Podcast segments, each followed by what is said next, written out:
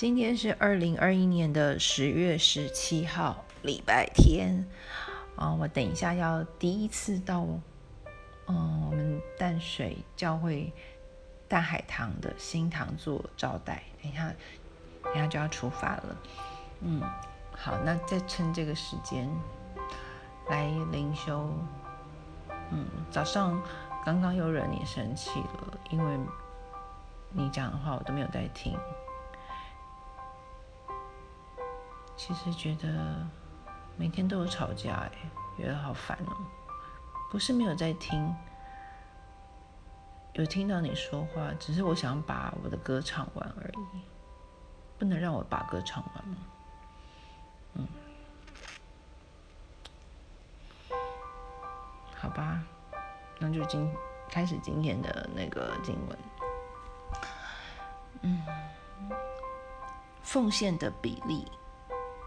美国国税局规定，只有个人收入达到一定数额，才要一定数额才要开始纳税。那些低于纳税起征点的全部收入都不用资助政府的服务，而可以任你支配。然而，上帝不是以这样的方式管理他的世界。新约当中最令人震惊的故事之一，就是寡妇的小钱这个故事。在圣殿里，一个女人向上帝奉献几分钱。耶稣看见她所做的，就向他的门徒称赞她。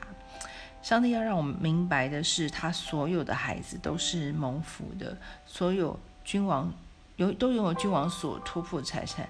上帝邀请所有的孩子用尊贵的奉献来回报他。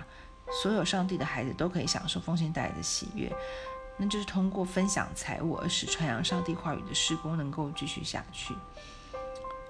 这是一个朴素而高贵的观念。每逢七日的第一日，个人要照自己的进项抽出来留着。哥林多前书的十六章第二节：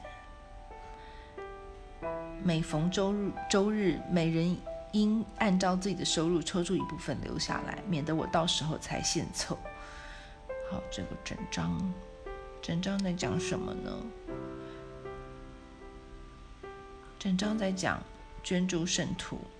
至于捐款帮助圣徒这件事，你们可以照我吩咐加拉太各教会的方法办理。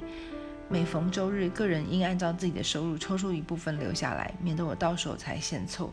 我到了之后会差遣你们委托的人带着推荐信，把你们的捐款送到耶路撒冷。如果我也要去的话，你们也可以跟我一起去。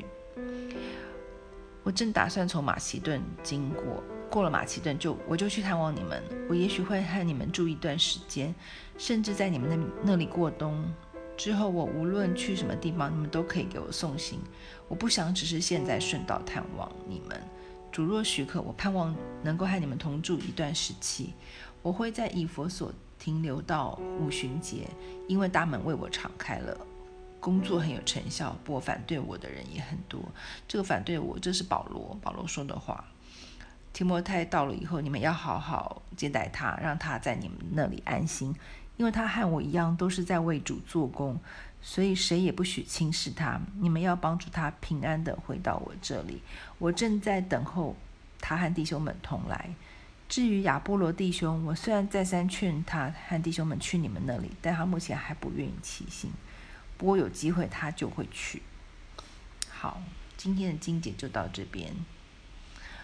今天天气变越来越凉了，好像有接近冬天的感觉，很凉爽。好，希望你今天，希望你的心你的心脏不舒服的地方可以消失，让主让你变，让你让主医治你，让你比较舒服一点。我也不要再惹你生气了，就这样。拜拜。